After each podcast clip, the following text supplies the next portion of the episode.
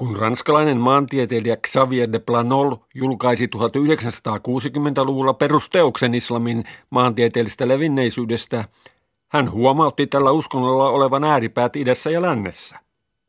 Itäinen ääripää on Indonesia ja läntinen ääripää Senegal.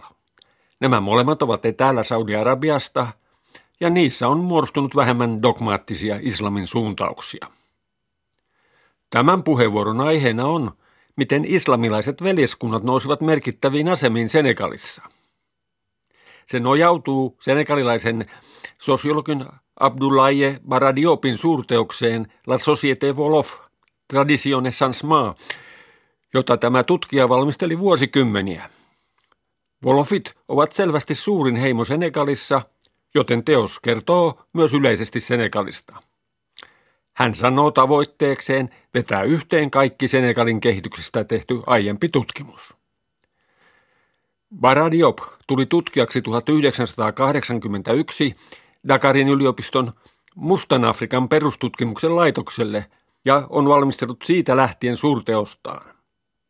Sen aikaulottuvuus on yli 600 vuotta ja hän nojautuu hyvin monitieteisiin aineistoihin, historia, maantiede, sosiaaliantropologia ja sosiologia. Hän on saanut teoreettisia virkkeitä etenkin ranskalaisesta sosiaaliantropologisesta tutkimuksesta. Dakarissa on toiminut ranskalainen Mustan Afrikan tutkimuslaitos IFAN. Hän on tehnyt myös kyselytutkimuksia Wolofien keskuudessa. Diop on saanut kunnianosoituksia, sillä eräs Dakarin yliopiston tunnetusta luentosaleista on nimetty hänen mukaansa. Teen vääryyttä tälle teokselle, kun otan siitä tarkasteltavaksi vain yhden jakson La Société Religieuse, jossa Baradiop pohtii uskonnon roolia Senegalissa. Kun hänen teoksessaan on myös marksilaisia painotuksia, tekijä ei ehkä pitäisi tästä.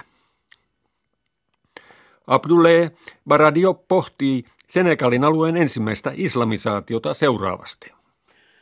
Vaikuttaa siltä, että ensimmäisessä vaiheessa aristokratian pinnallinen islamisaatio liittyi Saharan alueen kauppaan.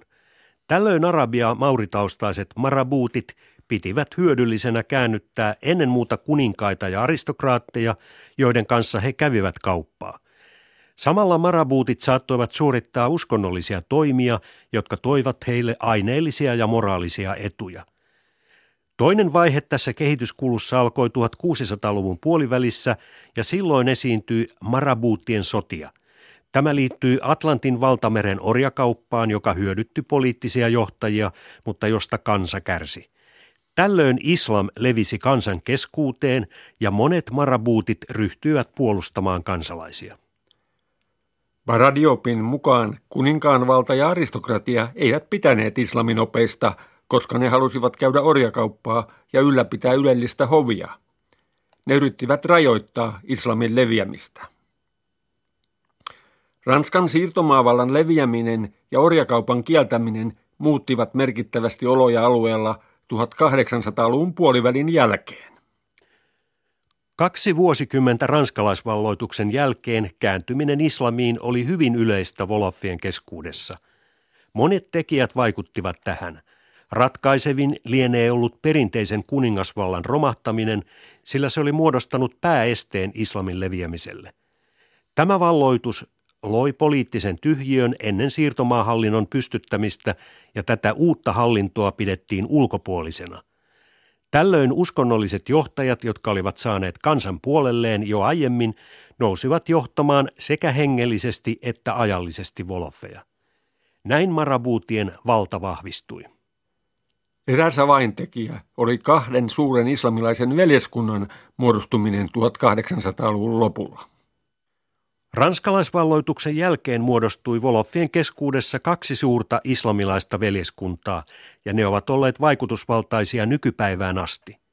Nämä veljeskunnat, Tijanit ja Muridit, ovat täydentäneet toisiaan islamin leviämisessä ja väestön järjestäytymisessä – Kolmannen islamilaisen veljeskunnan Xadirin merkitys on ollut selvästi vähäisempi.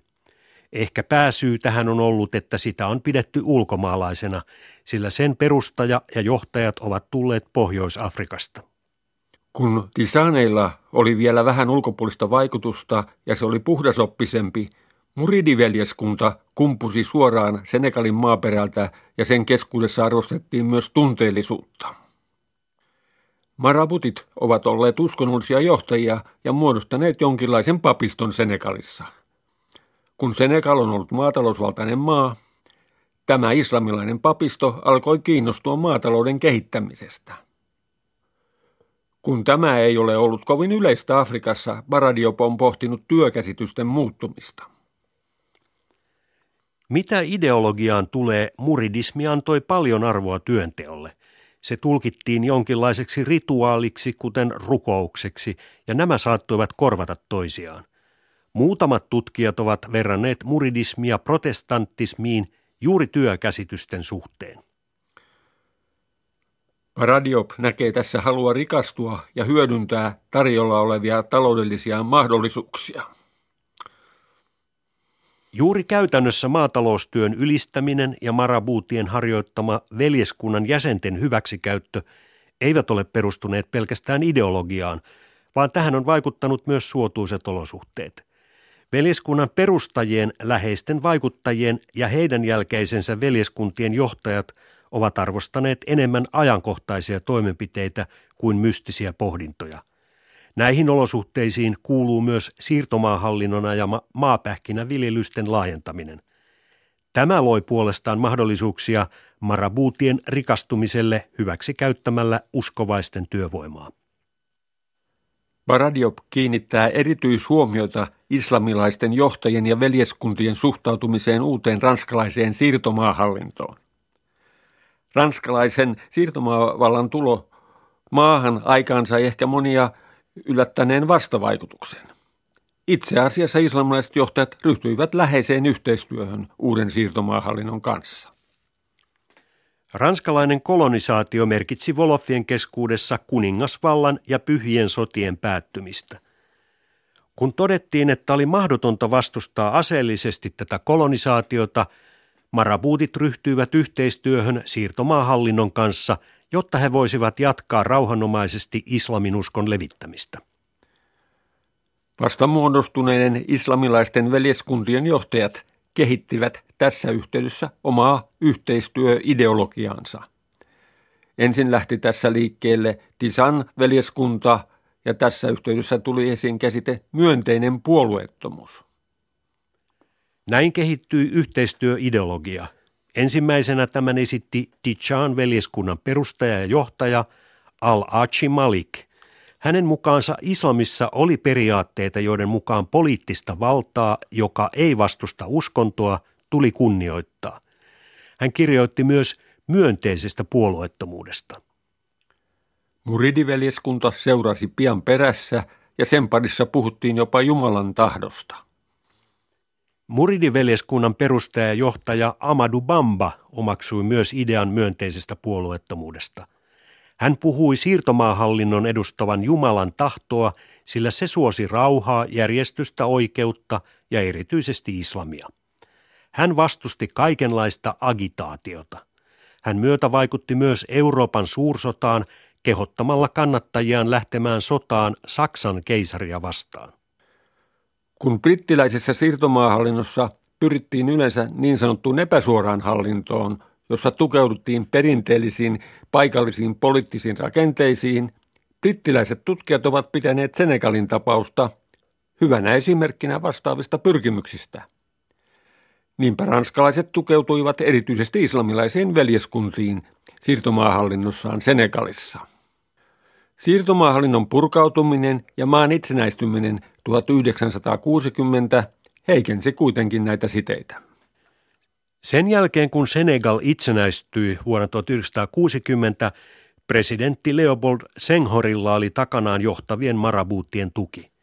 Kun Senghorin ja maan pääministerin Mamadou Dian välille puhkesi vakava konflikti vuonna 1962, tämä päättyi presidentin voittoon – Presidentin tukena olivat tässä taistelussa vallasta islamilaisten veljeskuntien johtajat sekä marabuutit. Nämä näkivät pääministerin ajavan toimenpiteitä talonpoikien kouluttamiseksi ja heidän irrottamiseksi uskon oppineiden vallasta.